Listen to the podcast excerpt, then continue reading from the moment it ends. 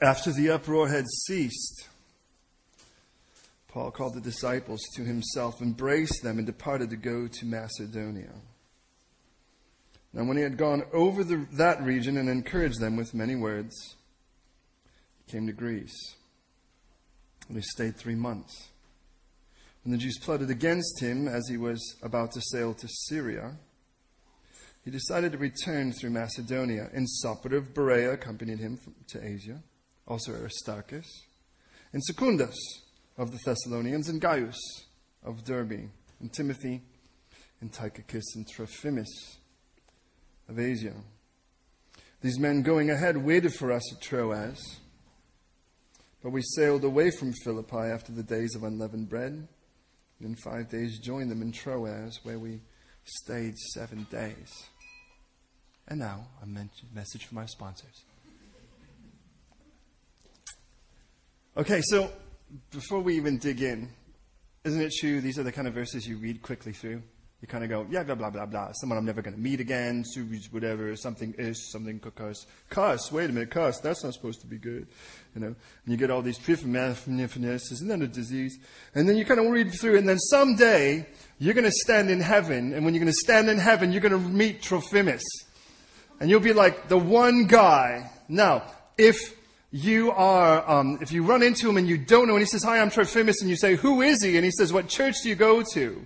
Tell him that you went to the Church of England. But if you say, I do know who you are, then tell him you went to Calvary Chapel. Anyway, so with that said, here's the most amazing thing. It's these kind of verses we read through so quickly, and then we really don't even get what's being said. So as a result of that, we kind of blah, blah, blah, blah, blah, forgetting the fact that every verse in Scripture was intentional. That God writes these beautiful, there's all these things he could write about, all kinds of things that people would have made some form of religion out of. Imagine if they wrote Paul's dietary habits. People would be like, I'm holy, I'm eating like Paul. I mean, some people think they're eating holy because they're eating bugs, right? And honey. And some people say, well, that's kind of really close to the word for carob, you know. So I go vegan and now I'm like John the Baptist. Well, in all of that, the reason I say that is all the things that God could have said. John says, by the way, John, the writer of the Gospel of John, 1st, 2nd, and 3rd John in Revelation says, well, there were so many other things that Jesus did. But when John writes John, he says, but these things were written that you may believe that Jesus is the Christ, and that believing in him you would have life in his name. There's a specific agenda.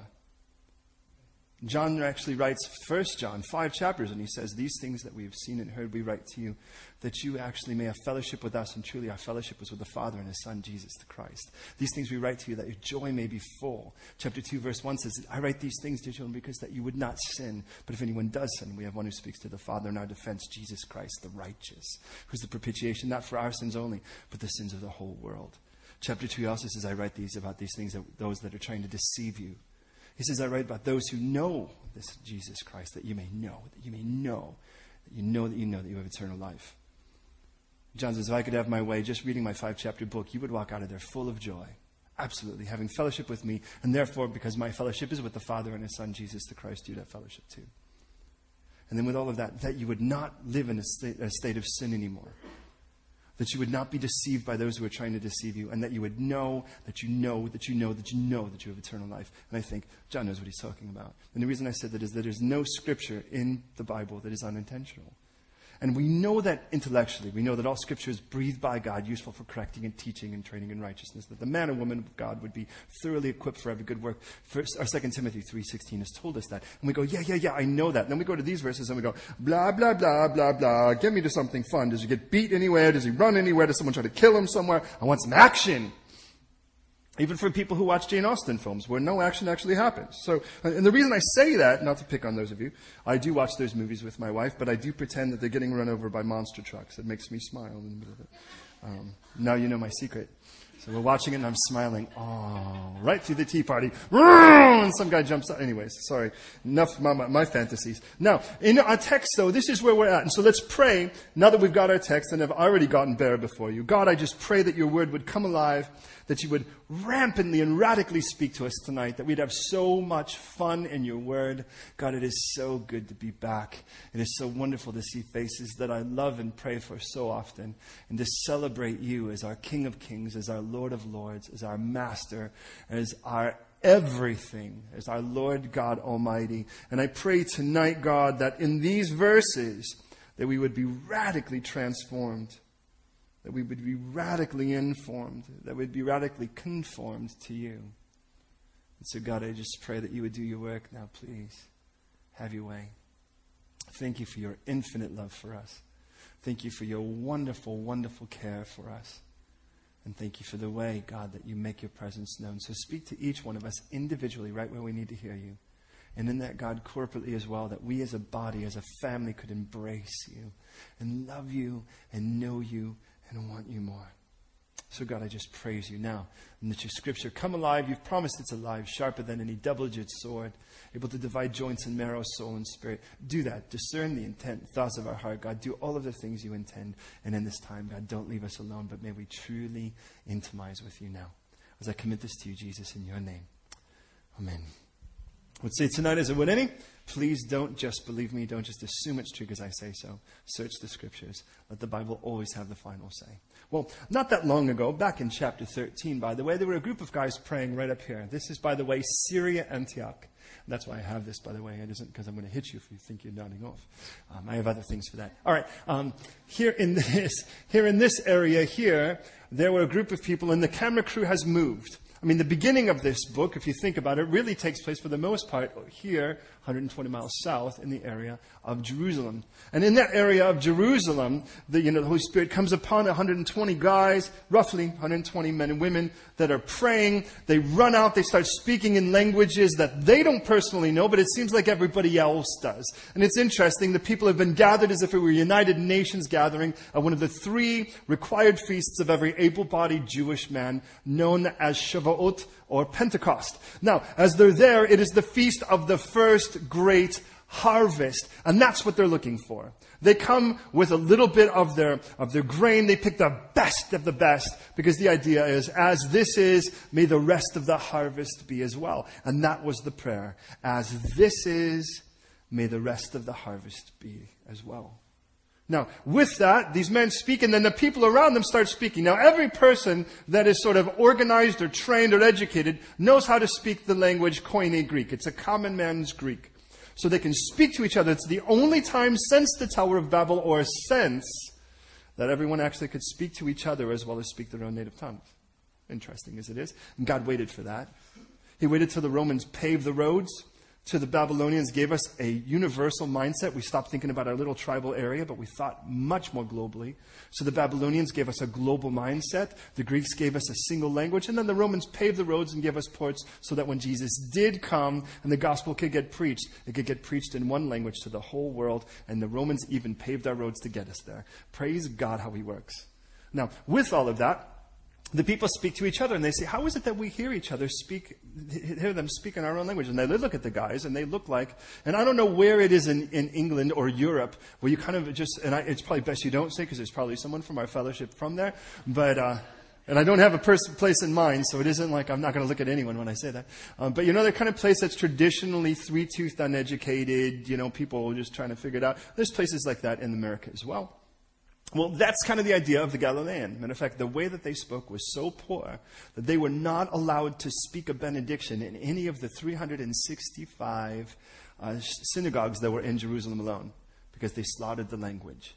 And they thought that was blasphemy to have such a person try to say the benediction. Now, in America, there are some people, and I don't want to insult anyone there, but there are certain people, and they can't talk like this, and they got a few teeth, and mom, critter, and that kind of thing. And it's like I could just see, some place where, like here, where, imagine trying to get one of those guys to Oxford and have them sort of read for the Archbishop of Canterbury somewhere, and they're just like, well, okay, let's see, who am I? And they just like, sit down. You should just sit down and be quiet. And that's kind of the idea. And again, I don't mean to insult anyone, but that was the view of Galileans. Now imagine what it's like when you have a batch of these guys popping out of whatever particular place this upper room leads to, and they start speaking all these languages. And how is it that we hear them speak in our languages? I mean, we hear them speak in languages that are traditionally Roman, that are Romantic, that are Middle Eastern and Semitic. And then one person even says, how is it that we even hear them speak Hebrew? Which is interesting because, well, that's the language they already spoke. So that means one guy, everyone's speaking in tongues, and one guy looks and he just isn't speaking in tongues. So he praises God in the language he has. Praise God. And you know why that's important? Because there are some people that didn't speak another language other than that, and they needed to hear it too. Well, with that then, God brings about as one man stands up to speak, Peter, and he preaches this beautiful message, which, by the way, God makes clear. He gives us the excerpts because it says, with many other words. So God's like, oh, Peter said an awful lot of things, but let me give you the important parts. And he put them in there. And then he says, and after that, 3,000 people gave their life to Jesus Christ that day. Now listen, if you think the most important thing that happened on that day was that people spoke in other languages, you're missing the whole point of the whole feast. Because it was the feast of the first great harvest. And on that day, 3,000 people gave their life to Jesus. It was the feast of the first great harvest. And now the church is born. And as the church is born, wild things start to happen. For a period of time, the focus is here. And as the focus is here in Jerusalem, the church starts to expand. 3,000 to 5,000 priests are getting saved. Religious people are getting saved. All kinds of things are taking place. But sooner or later, things start to grow out of a family and they become more of a corporation. And the moment that happens, things dry up pretty quickly. And I often say to pastors, and I'm not the first person to say it or hear it, that the moment you feel like you're more of a CEO than a pastor, you're already in trouble. Well, for that in mind, as a pastor, well, with that in mind now, while all of that's happening, they're only preaching to Jewish people. They're not even going to preach to the Hellenists. There's already problems within people who are born Jewish but live more of a Grecian lifestyle. I mean, there's all kinds of prejudice running deep here. And this would be like in some places that only white people are preaching to white people and not going to speak to someone of a different color. That's kind of the idea. And God never smiles on that. I can tell you, I've prayed from the beginning that God would give us a culturally diverse fellowship. So thank you for helping me with that. Because I can't do that on my own. Even if we can adopt it, and that's about as far as we can get. Well, with all of that in mind, while all of this is happening, God raises up an individual who, by the way, really, really has a problem with this Christian thing because he sees it as a Jewish cult. And seeing it as a Jewish cult, he feels like his ambition is to stomp out this plight, this parasite from the face and from the body of Judaism. Well, interesting, even in Satan's attack through all of this, God is so smart, he knows how to use Satan against himself. Nothing Satan does, God doesn't allow. Strange as that is. Because God is so smart, he could even use Satan against Satan. I love that about God. And with that, the man starts to stomp out. Now, while that time is happening, while that sort of prejudice is happening, the prejudice, again, is against these women who are traditionally widows who are Jewish by birth. In other words, they bled Jewish, but they lived Greek, was the idea. Now, interesting, they hired a bunch of guys, or in essence, they sat and listened, this is so important. They sat among the fellowship and they said, now, who among you has a good reputation? Who you know is full of the Holy Spirit? Guys, we can count on. Do you know what that means? That means the group of people that were here fellowshiped enough with each other, they knew each other. That's what it meant. It wasn't like people came in, they did their duty, and they left. Because if it were the case, we would have no one to nominate. But we sat and they said, so listen, we have a problem here. We have women that need to be ministered to. They're widows. They have no sons. They have nobody to care for them. We're not in a society where they can work. We need men to make sure that something can happen, that they get fed. Who is it? Who do you trust? Who do you know is full of the Holy Spirit? Who do you know is full of wisdom? Who do you know has a great reputation? And all of a sudden, names start going up. Hey, I know this guy, Stephen. Oh. And everyone's like, yeah, Stephen. Duh. Hello, Stephen. Everyone knows Stephen should be one of those guys. And they're like, you know what? Bruno. Oh, yeah. Of course, Bruno. And there's a guy that, by the way, the last of the seven that were listed was a guy that was a proselyte, which means he was born Greek but became Jewish as much as he could, from Antioch, which, by the way, is 120 miles north up here in Syria. Now, while all of this starts to happen, that guy, Stephen, the first one that's listed, by the way, becomes very profiled because he has such wisdom that people, when they try to argue with him, they just can't win. I used to pray for that kind of wisdom. But then I realized in the end of it all, winning every argument doesn't win a single soul. But it sure makes you feel good. And you walk out of the room with your gun smoking, everyone's riddled full of holes, you feel like you've done your job. Oh, while everyone's quivering, but in the end of it all, no good thing has happened. Well, this Stephen's in one of those situations, although I wouldn't say in any way that's out of disobedience. And that was Saul's opportunity. That man who thinks he's going to stomp out that cult called The Way. That's what it was initially called. So what happens? He brings it as the people start to go and charge him. There's got to be a consenting Pharisee, somebody within the religious party that will allow you to perform the death penalty, which, by the way, it was illegal among the Jewish people since 7 AD. When the guy who was in charge of the area, Coponius, before Pontius Pilate, removed the opportunity for them to do so. Now, they don't care. So they stone the guy, and at that point, nothing happens. Now, the first Christian you kill, you look to see if lightning's going to come out. You look if something crazy is going to happen. Nothing happens. And Saul's like, that's it. All bets are off.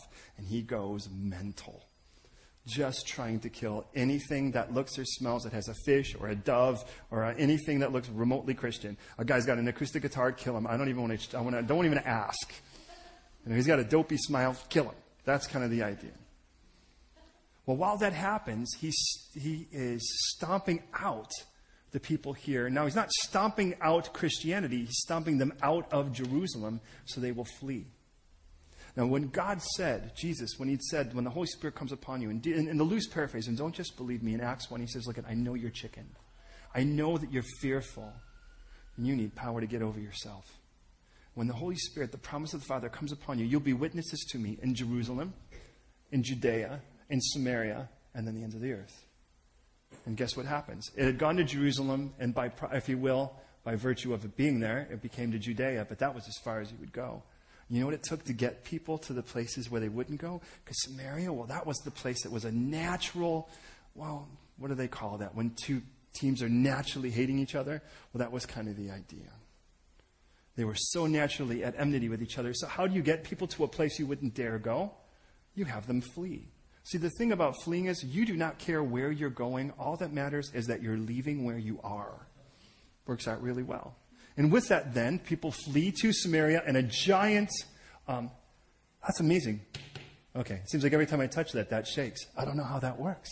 It's amazing. All right. Well, sorry. So in Samaria, a beautiful revival takes place there. And as a revival takes place there, okay, we've gotten Jerusalem, Judea, and Samaria, but we haven't gotten to the ends of the earth. And all of a sudden, God starts packing up his film crew because things are getting dry and sterile up in Jerusalem. Everything's kind of up on a hill there. So what happens? That area up here where that guy was, and maybe it was Nicanor that was the proselyte from Antioch, flees back home. We don't know who was there first, but somebody goes up here and starts sharing Jesus with people, and a brand new thing starts. And God's like, pack up the camera crew. We're going where the action is. And imagine if you were a newscaster and you had your crew, and every place you went, nothing happened. How lame that, well, what's happening today? Nothing. Cars are driving by. It was a lovely day today. Nothing really happened. I mean, sooner or later, you'd feel ripped off. You wouldn't watch the news anymore. Something has to happen. And that's what God's doing. It's the book of Acts, not the book of being. So with that, things are just being here, but they're acting here. So when that happens, get this, people have fled. And people have fled because this guy Saul was trying to kill him, dragging him out and saying, I'm going to give you two choices. Deny this Jesus character, I'm going to kill you. You know, and with that, there are people who are dying. There are people that actually would say, you know what, arrest me if you have to. I'm not backing down on this Jesus character. He's my Savior. He's my Lord. He's my life. And I am not backing down. He hung, bled, and died for my sins. How could I refuse him now? Interesting, because ultimately, what happens is Saul is on his way up to here, which is where Damascus is. And on the way, that same guy encounters Jesus. And when it's there, he has a radically transforming moment. He meets that same Jesus he knew had died about a year or two before. And he says, Saul, why are you persecuting me? Well, it's funny because he thought he was trying to kill Christians, and Jesus takes it personally. When somebody hammers you for your trust in Jesus, he takes it personally, and that's very comforting to me. You know what? He knows how to make a house call, even if it's en route. The man asks the two most important questions. Number one is, who are you, Lord? And the second is, what do you want me to do? The two questions every one of us are going to need to face Jesus with.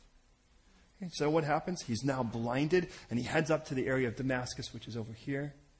And then after a while, he tries out that newfound trust in Jesus Christ. Now, Saul was a good arguer, and that's what he tries. And he argues to death, pretty much, anyone around him, including himself almost. So he winds up here. They ship him down to here. He tries to get in. They try to kill him here, too. And so they ship him back where he came from, up here in Tarshish.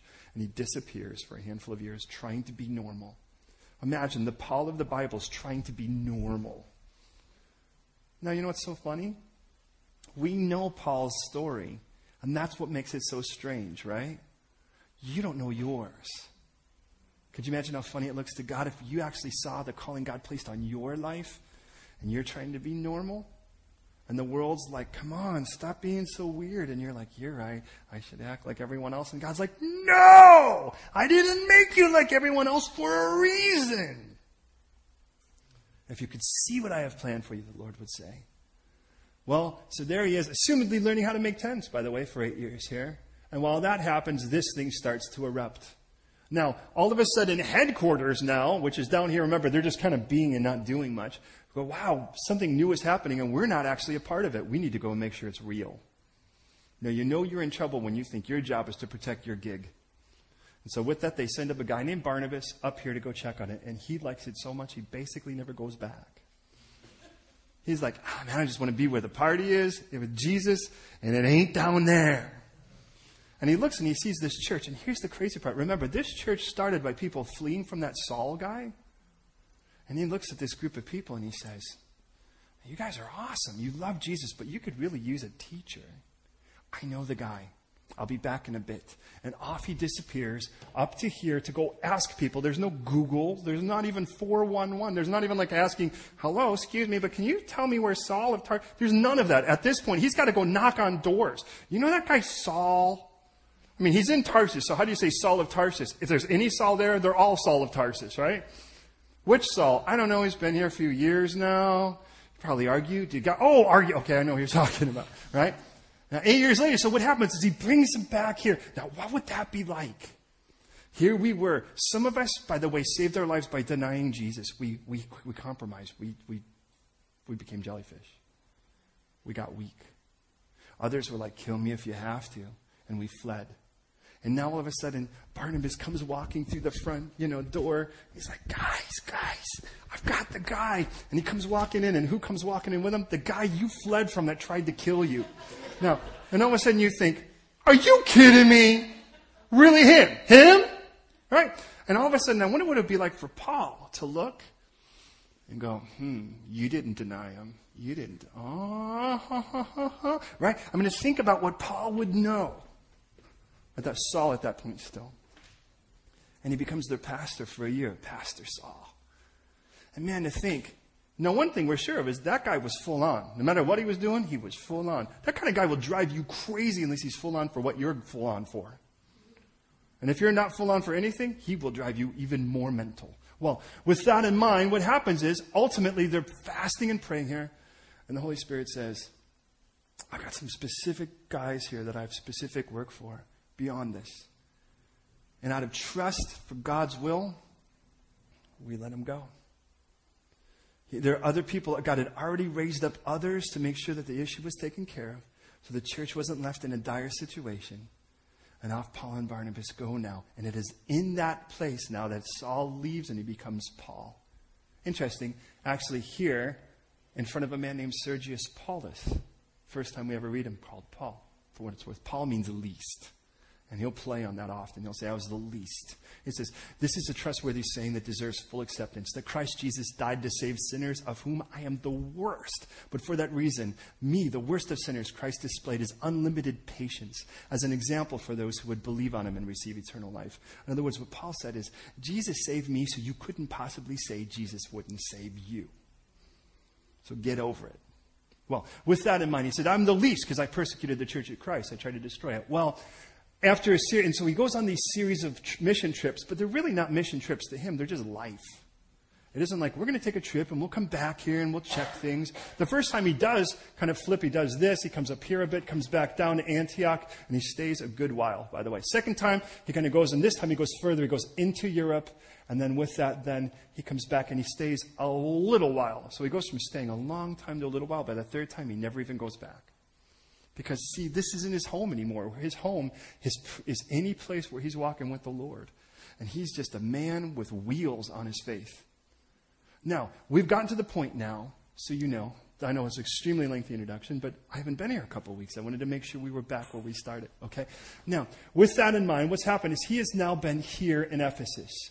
In Ephesus, by the way, he's been there for 3 years, and it's been interesting because every place where Paul has basically gone after he's gone here, they've basically tried to kill him. He preaches, people try to kill him. He preaches, people try to kill him. He flees because they're trying to kill him. They beat him, they tried to kill him. They might have killed him, and he flees. And somewhere down the line, he gets over here to Greece, and things just kind of mellow out. And all of a sudden, and let's face it, if you kind of live your life where everyone's trying to kill you all the time, it's kind of a nice thing to have at least a little bit of time where people just aren't trying to kill you. That's kind of a no-brainer, right? And it's been pretty mellow. He's wound up back here in Ephesus, and he's been here. He's been for 3 years teaching at the school of Tyrannus. He's just been basically doing his job as much as he knows with no real threat. And we read, by the way, all of Asia has heard the word of God by this point. Without internet, without mobiles, without satellites, without automobiles. And all of Asia, by the way, is an area that's all of this right here. They call that Asia Minor. It's not like China and Korea and such.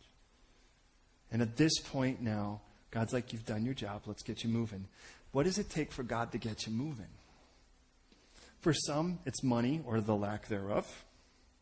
For some, it's a relationship gone bad. For some, there's just no reason to stay. Well, God has a way of making Paul leave, and it usually involves almost dying. It's a good way to get Paul out of a place. So a riot rises, and the reason is business is bad in Ephesus. Why is it bad? Because all those guys selling all those little metal trinkets and idols, well, they're going broke because nobody's worshiping their little trinkets anymore. And they're like, oh my goodness, you won't believe this, guys. He calls sort of a union meeting with them, and he goes, people are actually not believing these little trinkets are anything but little trinkets. And the people get so fired up about it, they all rush into a place that holds nearly 60,000 people, the theater in Ephesus, and they shout for 2 hours. Some of you remember that, Great is Diana of the Ephesians. It's just most of them didn't even know why they were there, which makes it even more fun. So you've got a crowd that's just flat out stupid. They're just like, yeah, he got that, woo, woo. They're just there. And at that point, it's like, okay, it's time to leave. A clerk comes up and he goes, you guys, this meeting is illegal. There's not even a show here and the theater's packed. Go home. And they do. And at that point, and Paul's got friends that are officials by this point, friends in high places, and they're like, look, don't go in there. Paul wants to go in there. They're like, are you nuts? They want to kill you. But he's got friends in there. So what happens? They dismiss, and then we get to verse 1. And believe it or not, we're actually at the text. And it says, after the uproar had ceased, that's your uproar, Paul called the disciples to himself. Disciples, not believers, not just people who called themselves saved, not people who called themselves Christians, disciples. Very big difference. Because God didn't just save you so you could say you're not going to hell. God wants to make you his student so that ultimately he can raise you up to become a servant. Well, with that in mind, he calls these guys to himself, and then it says he embraced them. Now, I want to remind you, it wasn't like this particular guy was a Teletubby. It wasn't like he was just cute and cuddly. And, this was the guy that was killing people, dragging people out of their house cold-bloodedly, children in front of their mothers, mothers in front of their children, and getting them to either blaspheme Jesus or having them arrested in the face of a husband or a wife, in the face of a child. And all of a sudden, he's gone from that to becoming a Care Bear. I mean, at this point now, it says he embraced them. And it's just such a radical thought that this guy was sort of rugged and now he's like hugging give me a hug. And I just think how radical God could do this with a human being. And can I just honestly say, that's me. If I were any more prickly, I'd make cactus look more huggable. And I tell you, I just what the Lord has done, and look at, and if I don't know you, I might hug you anyway. So just get over it. But, pastor, one arm hug, it's safe. But the reason I say that is he just calls these guys. And I just want you to see the relationship he's had. Remember, he's been there 3 years with these guys. I mean, think about it. That's about as long as Jesus was with most of his disciples. And he looks at these guys and he holds them. And he's going to have this amazing meeting with them later in tears. And they are going to weep. They're going to bawl their eyes out when Paul looks. Because he's looking now and he's realizing, this is pretty much probably the last time I'm going to see you. And that's a pretty weird thought. And he holds on to these guys. And it says he departed to go to Macedonia. Now, I want you to look at this. Paul is here.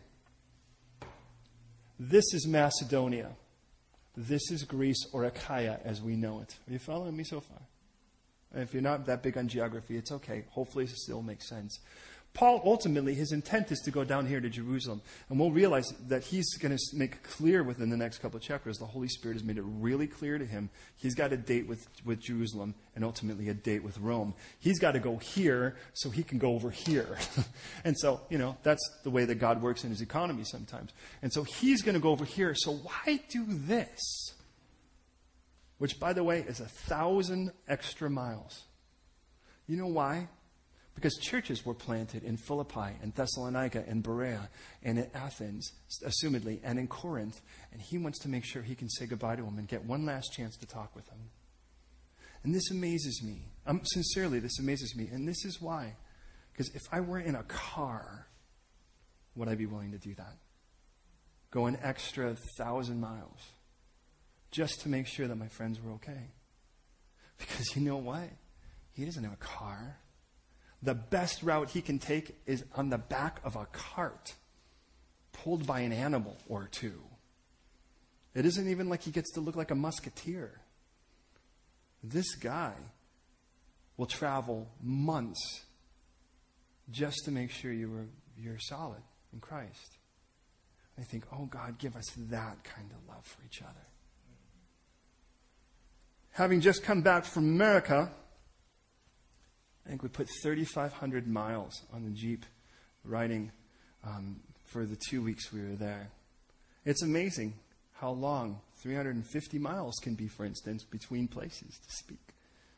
But there's something, and you know what? Then you get humbled because somebody drove even farther to see you because you've invested your life in him. And there's just something amazing about having fellowship with somebody that you're just to look at and go, I'm just so glad you're still walking with Jesus and you're charging with Jesus. And it's, it's all about who or what you carry in your heart. It's not like, hey, how's that work doing, or how's that title doing, or how's that charity doing?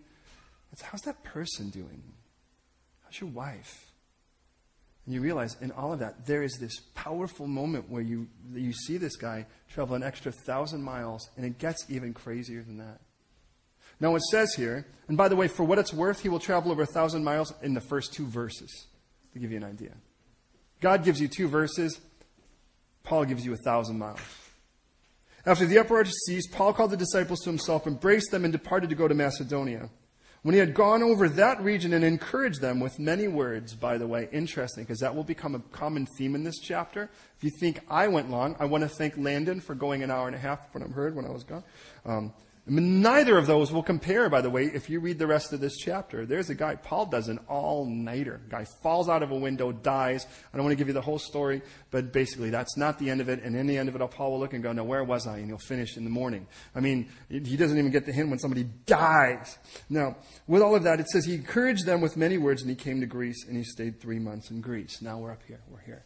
So Paul, instead of just going straight across, which he could have done, which would have been much quicker, he goes all the way around, and the reason he does that is because he just wants to take his time before he has to deal with Greek people. I'm just kidding. No, because there are people that he loves all the way around, and he really wants to love on those people.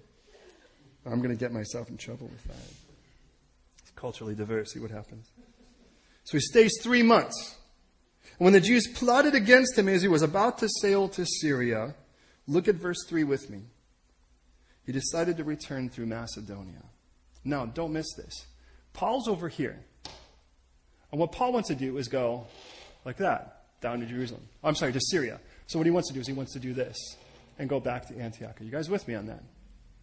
Now, that's what he wanted to do. But then he realized that there's some people plotting to kill him. Now, Paul could have said, God's going to protect me. It's cool. I know I'm going to make it because God's already made it clear I'm going to make it to Jerusalem and I'm going to make it to Rome. He's already made that clear. There's a problem, though. You know what the problem is? That the rest of these verses tell us about 7 other people that are traveling with him. And you could just see Paul going, well, God told me I'm going to live through it, but he didn't say anything about Amina. He didn't say anything about Jeffrey. And listen to this. Out of love for those people, Paul takes another 400 to 500 miles back up here to go this way instead. because he wants to make sure that his people will be safe. And I think, what an amazing guy. He's traveled over 1,000 miles to see churches he loved, and then he's going to go back that way because he wants to make sure Amina doesn't die, or Lucas doesn't die, or Jeffrey doesn't die. He knows he's going to make it. And you can imagine there'll be some people that'll be like, well, that's your job. You just need a better prayer life. I'm going to be fine. And could you imagine him pulling rank like that? I'm in the Bible. God's not done finishing the book of Acts. I've got many more chapters. There's got to be a sequel. There's all kinds of things happening. Good luck on you. But he doesn't do that.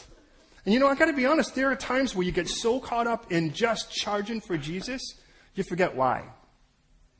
See, being in love with Jesus is about people.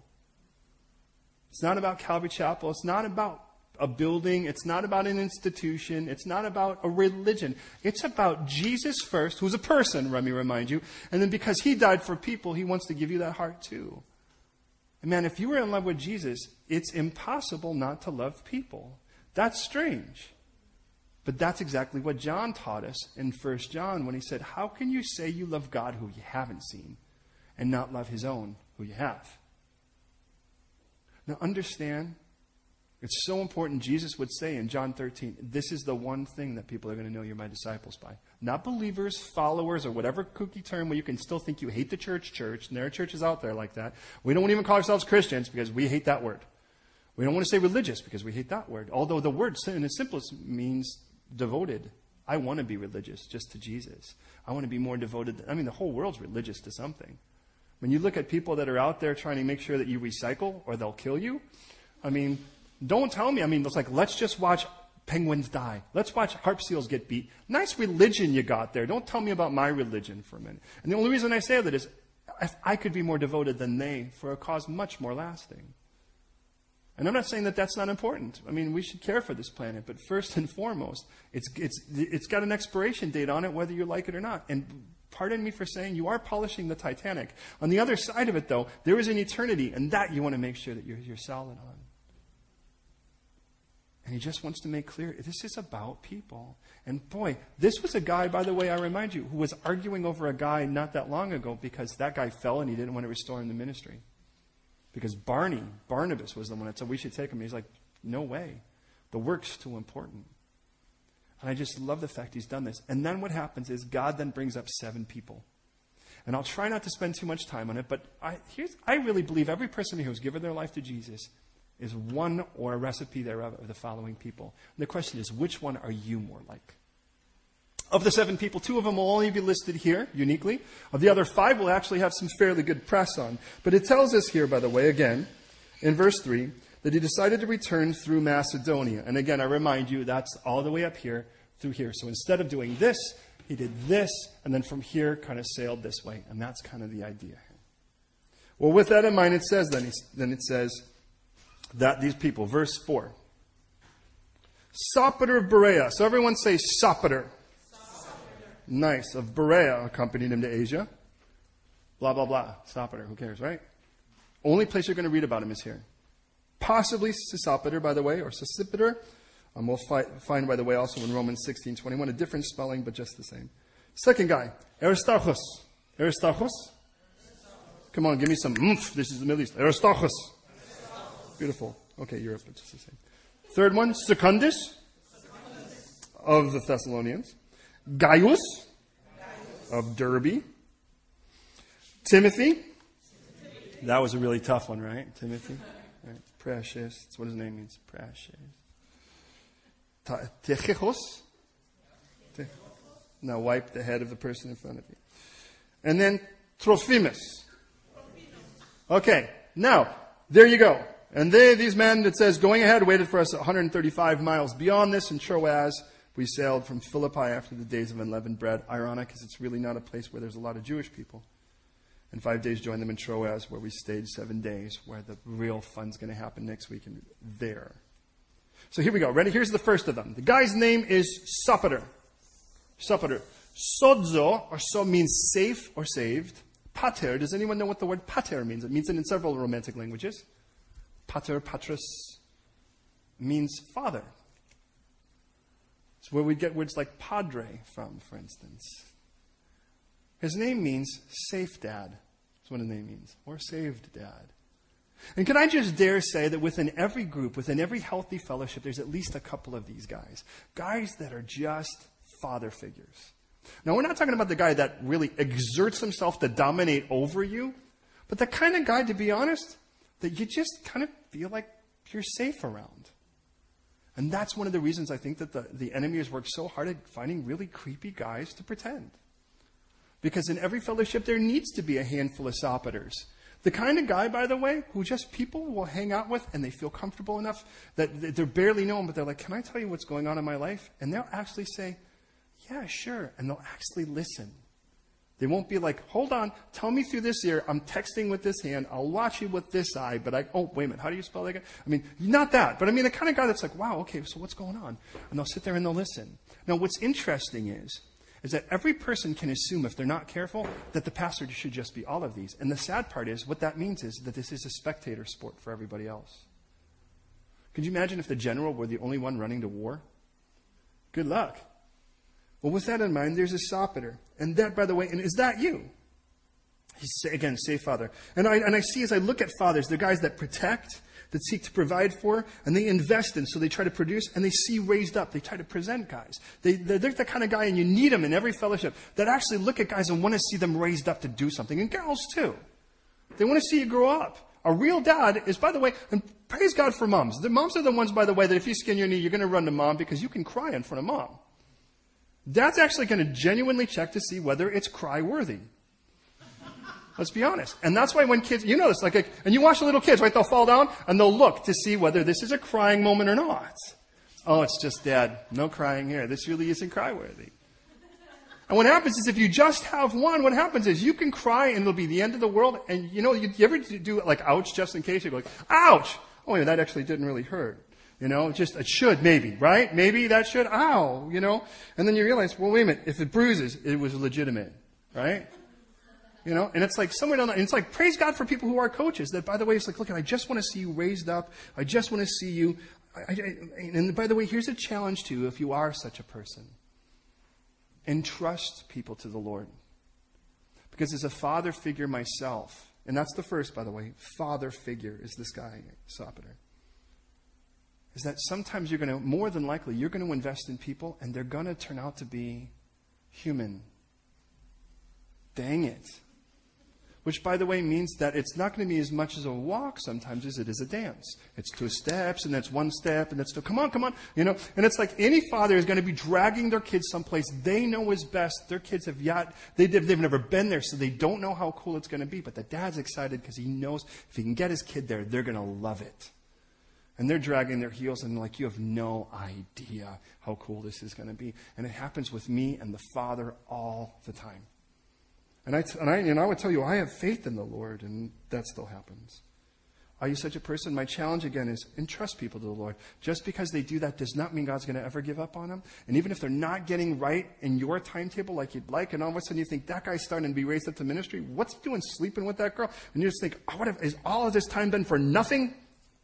God's like, don't worry, I play for keeps. Let me remind you, you're just a representative here. That's our first. And again, what's his name? Oh my goodness, are you dead now? What is it? Thank you. Second one, Aristarchus. Aristarchus, by the way, this is what we know about the guy. Well, he was in chapter 10, by the way, he was one of Paul's traveling companions. And by the way, they've seized him just recently and knocked him into the theater. What we see is that this guy is always the kind of guy that he's right in the middle of the heat of it. As a matter of fact, in Colossians 4:10, he was the guy that when Paul would say, as he speaks, he says, Aristarchus, my fellow prisoner, greets you. And it just seems like this poor guy, he's just always in the deep of it. And I can say that as where Sopater was our father figure, Aristarchus is our fall fellow. He's the fall guy. You know, there's some people, it's like they could try to take this, they could just put this thing somehow under their trousers and walk out, no one would notice. Now you, on the other hand, you grabbed a stick of gum and the alarm went off in another store. Right? You know, and there are just guys like that. They're just the fall fellow. But you know, here's the strange thing. My challenge to you, if you are such a person, is use that to glorify the Lord. And you say, how? Let me tell you one of the greatest lies of the enemy that seems to work. I'm sharing with this girl, and let's just say her name is Wally. Okay, just, right, Wally. Wally. All right, well, with Wally, I'm here with Wally, and this is what I'm telling her. And Jesus takes imperfect people because he forgives, and he continues to forgive. And if I confess my sins, he's faithful and just to forgive your sins and cleanse you from all unrighteousness. Inside, the Spirit says, hallelujah, that's so true, right? And she's, Wally, now Allie knows the Lord, but Wally has yet to know the Lord. And then what happens is, I have one of those days where I do something really ungodly in front of her. And then I say to myself, well, I couldn't possibly go in front of her again. Because I've so blown my, have you ever done this? I've so blown my witness. And we'll use those terms, right? Funny, because listen, this is what I told her. Jesus takes imperfect people and he forgives.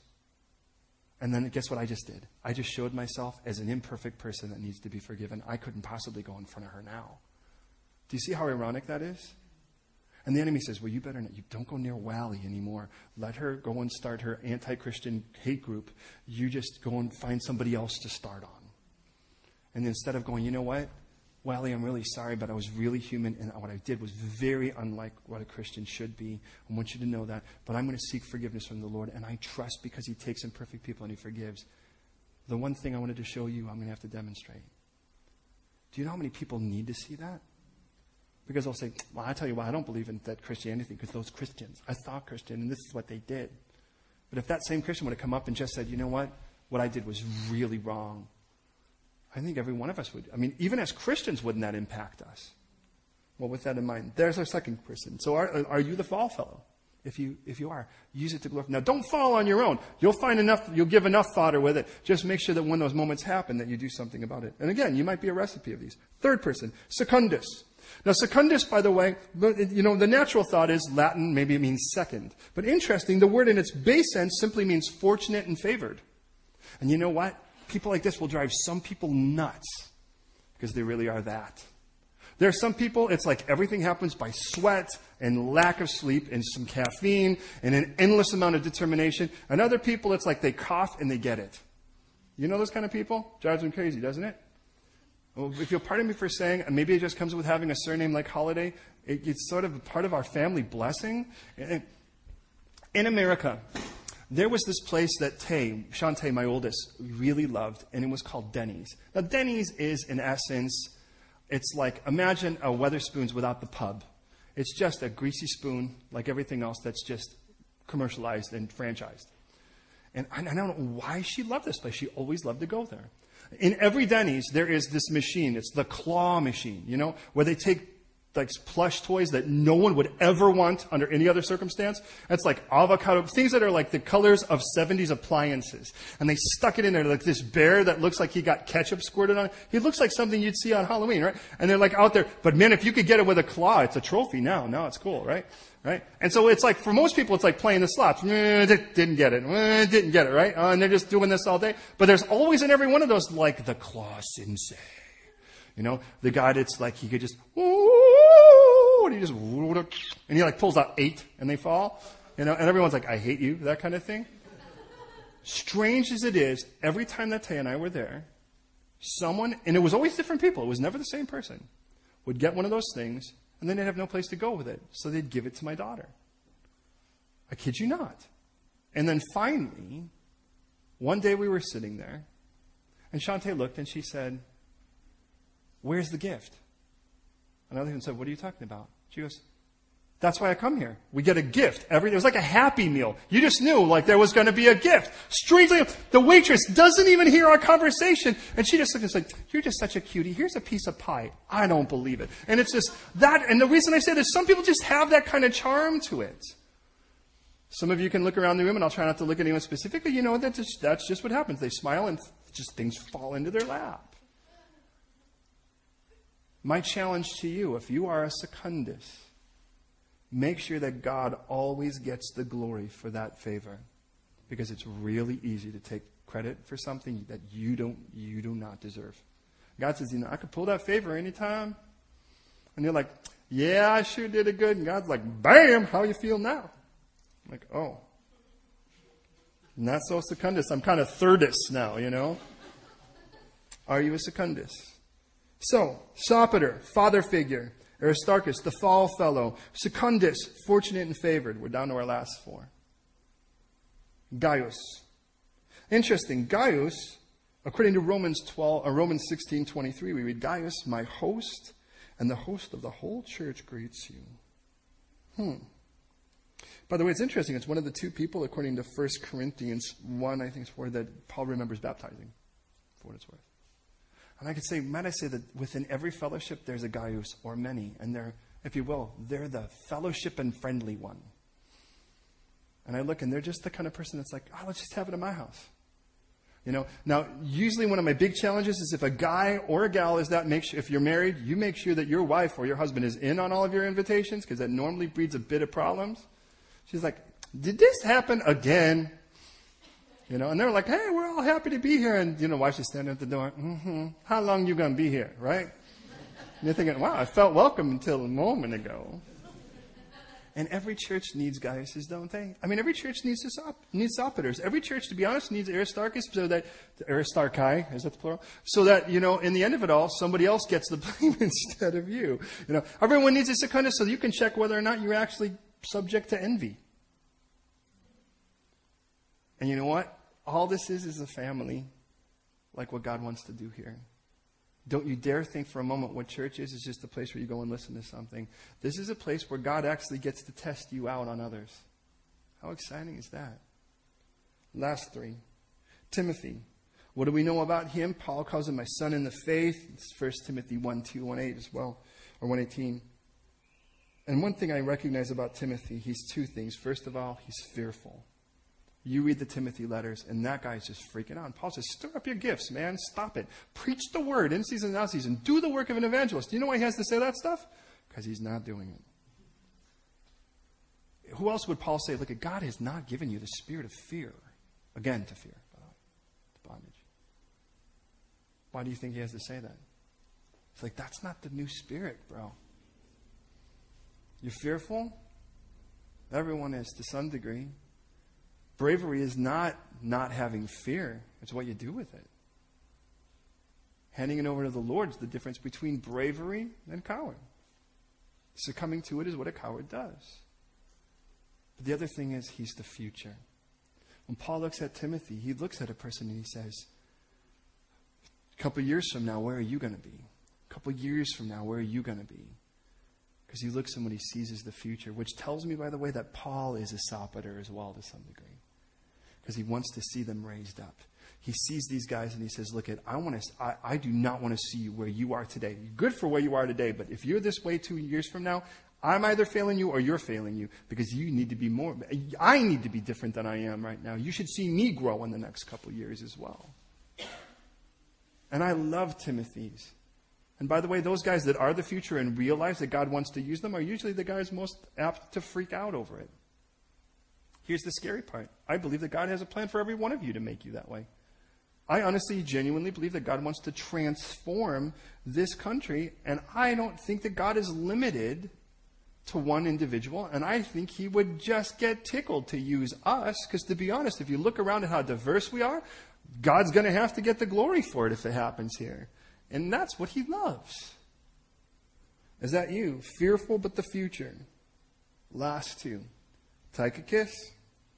Tychicus, by the way, let me read you a few verses, because this guy, I don't know if you know, gets a fair share of press. In Ephesians 6:21, but that you may know the affairs of what I'm doing. Affairs doesn't mean the flings Paul's having. Nothing like that. What that means is what's happening. What's up?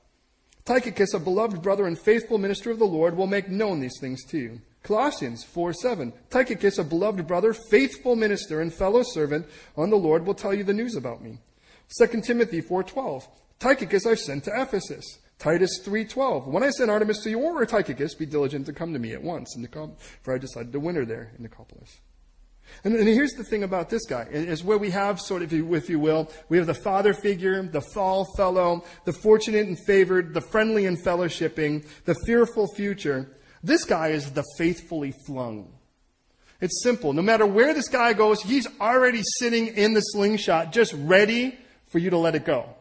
And there's always a guy, and you pray for 1,000 Tychicus like this. You know, guys that are just, send me, man, because he's going to be faithful, and you know it. And whether, you know, and it's the guy that's sort of like, you know what, we happen to not have this. And they're like, well, I'll take care of that. What do you need, more chairs? We'll set him up. What is it? Okay, if that's what it is, send me. Let's do it. And I love guys like this. But they're, by the way, no one more important than any of the others. Sometimes, to be honest, for a person who's administrating, they just tend to be the person that's your key person at the time, in the moment you need it.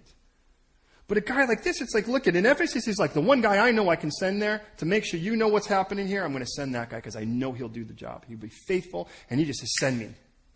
When I'm in, Colossians, it's like, look, I'm going to send him to you because I really know. Timothy, I'm going to send him to you because the last letter I'm going to write, that's an important letter. Now, understand, Paul didn't write 100 letters. When Paul wrote Colossians, he didn't write it 100 times and say, well, if 99 of these get lost, at least we'll have one that remains. I'm sure that Paul must not have known that he was writing the Bible at the moment. But could you imagine if you realized that if this copy gets lost, bro, we're going to have something missing from the Bible. Be warmed and filled. Go to Ephesus. Now think about that for a second. And you're talking about traveling 1,000 miles in some cases. And you're going to trust a guy with that. What an amazing kind of guy that is. That cannot be. And understand, this isn't a time when you can text to get your details later. It's the kind of guy that when you have to give the details, he has to listen to every one of them the first time because it's the only time he's going to be able to get them. And here's my challenge for you if you're such a Tychicus, by the way, is listen, because we're almost done here. Just because you're not doing something doesn't mean God is. Or God isn't, however you want to put that. And that becomes a problem often with guys that are like this, that are doers. Is that sometimes what will happen is it's like, listen, if you're not in practice, you're in prep. And so if God's preparing you at this very moment, understand, that doesn't mean he's not using you. He's preparing you for another thing.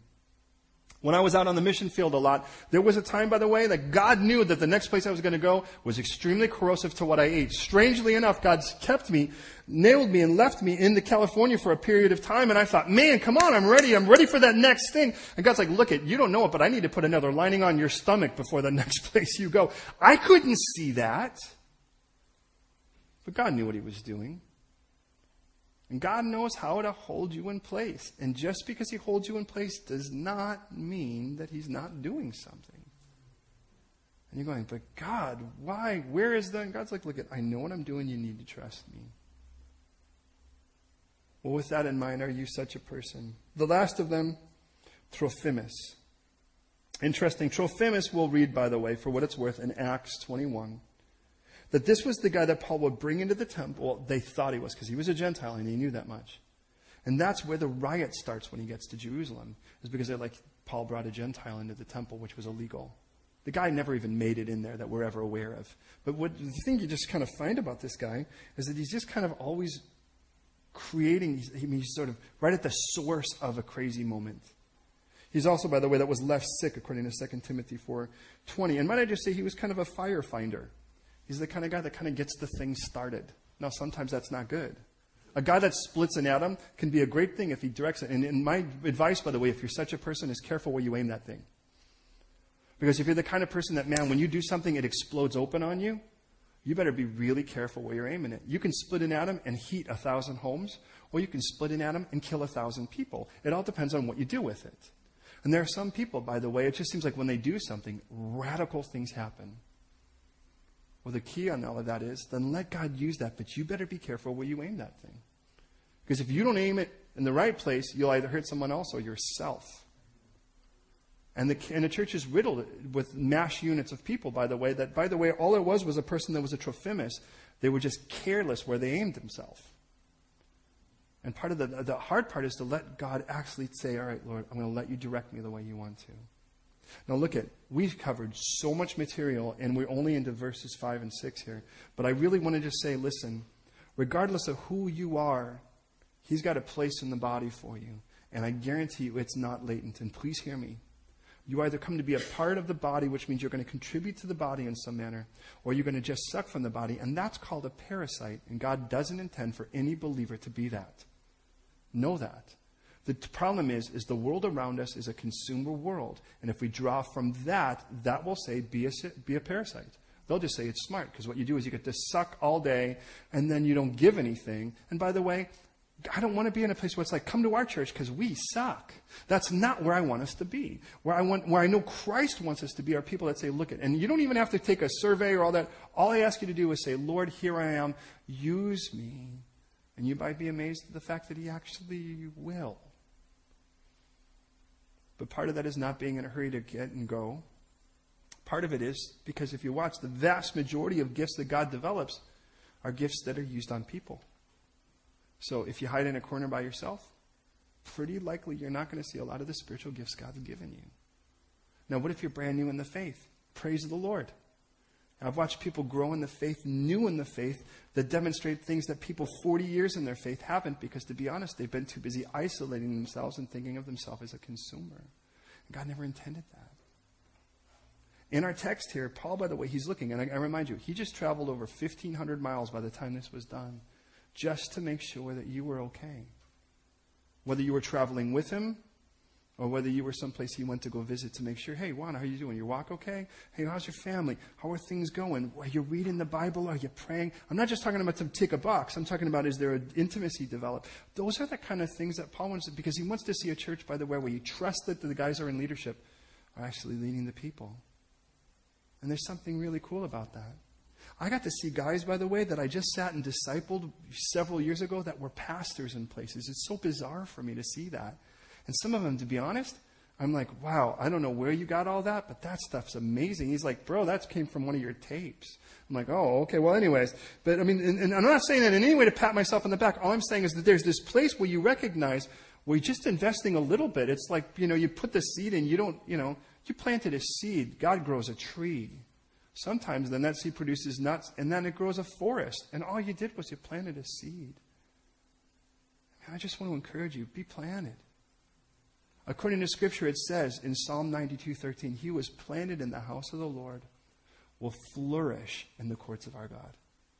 And God really wants you to flourish. Which, by the way, if you think that the best that God has to give you is lots of money, you've just robbed God. Because people want money to have what you have, but money can't get. Peace, power, joy, love, patience, goodness, all the things, love, joy, peace, patience, kindness, goodness, faithfulness, gentleness, self-control, the things of the fruit of the Spirit. I mean, you think of all those things, it's like people would kill for those things. People do kill for those things. And God's like, look, all you have to do is surrender to me, and I will blossom those things in your life. And here, look at it, as we go to prayer, for whoever you are, the faithful, whether you're the father figure, the fall fellow, whether you're the favored, whether you are, just the person that is sort of faithfully flung, whether you're the fire starter, whoever you are, God wants to use you. And the more diverse, the better. And I'm not saying that in regards to sin. This is what I've learned, that what God said was that we are supposed to be intolerant to sin and tolerant to people's personality. And what we've done is the opposite. We'll say, well, we'll tolerate sin because then we look cool for it, but I hate that person because they irritate me. God's like, God put that person in your life to show you how you can get over yourself when they irritate you. Because you know what happens when an unbeliever walks into a room and sees a person and goes, wow, that guy's irritable or irritating. And they look and go, that guy drives me nuts. And they see other people actually being kind to them. And they look and they say, wow, this place really does love beyond what the world does. It's easy to be nice to a nicer person. If you've not accepted this gift of Jesus Christ, that's where this starts. He died on a cross to forgive you of your sins. And again, he takes imperfect people and he's in the business of forgiveness to radically transform you. If you have accepted him, my prayer is we would step forward and say, not here, I'm not asking you to come here and give anything, but I'm asking you to go look up and give there. And what I'm asking you is to say, look, Lord, take me up a level in my walk, whatever that is. Take me up a level. Give me a hunger for your word. Give me a love for fellowship. Because God told us we were supposed to. Give me a genuine intimacy in prayer. Well, without that, let's pray and let's see what God does. Will you pray with me, please? God, thank you so much for this beautiful text. I mean, again, I think that we would have started this thing with blah, blah, blah, blah, blah, guys that we don't know. Maybe we'll meet them someday. And look at what you've done. Thank you, Lord, for bringing us back to Acts. Thank you, Lord, that one thing we can look at the end of the book is it just doesn't seem to have any form of conclusion. And I think part of the reason is because I think you're still writing this book. And I'm so excited to think, Lord, that I could be a part of it, or we could be a part of it, this could be a part of it. And so, God, I just pray right now for whether it's the person who's just quick to silently serve or the person who's quick to jump into another person's life, It's quick to teach or to listen or admonish or to father, but in the proper manners.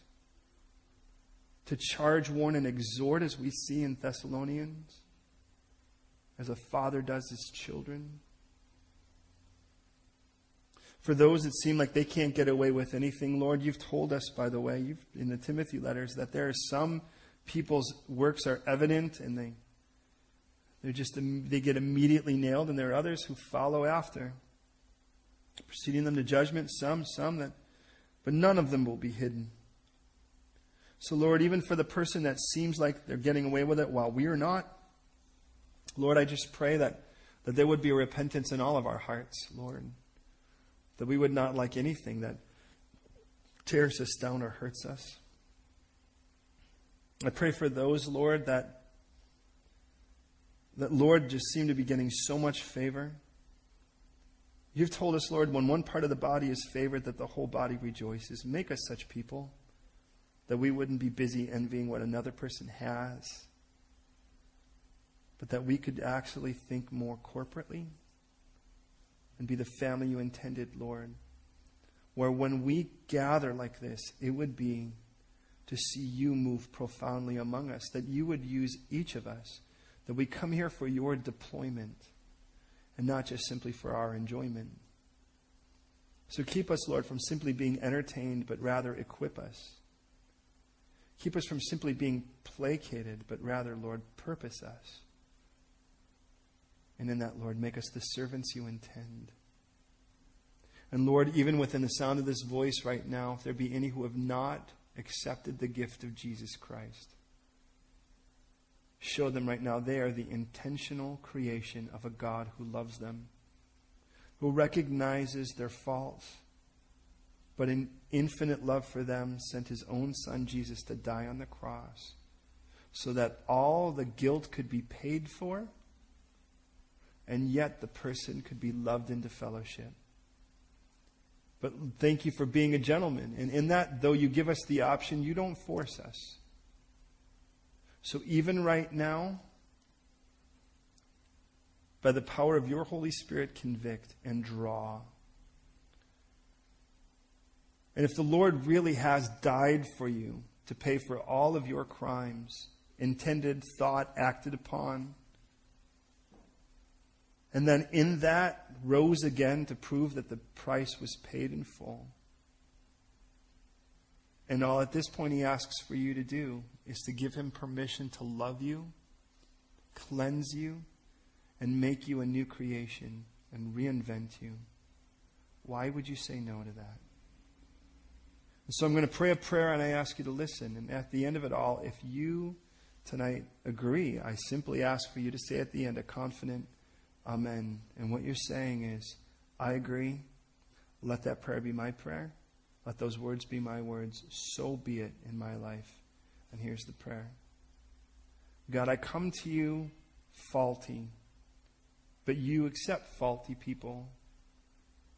I come to you guilty because I've done wrong things, thought and felt and intended wrong things. But you take in wrong people, guilty people. And you forgive. You don't leave the crime unpunished because you are a just God. But in your infinite love, you chose the punishment upon yourself so that I would not have to pay the brunt or the penalty, for that matter, of my crimes. And you therefore fully paid it on the cross, that none of what I've done, thought, felt, or intended, none of it goes without being punished. And to prove that was true, your Son rose from the dead on the third day, just like you promised. And so I say yes to the gift of Jesus.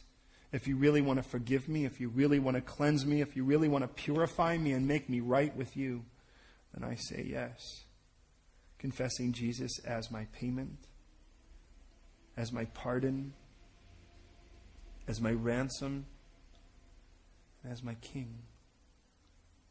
I surrender my life to you now and ask you to reinvent it in whatever way brings you the greatest pleasure, as I commit this to you now. I am yours. In Jesus' name. And if you agree, I ask you to say, Amen.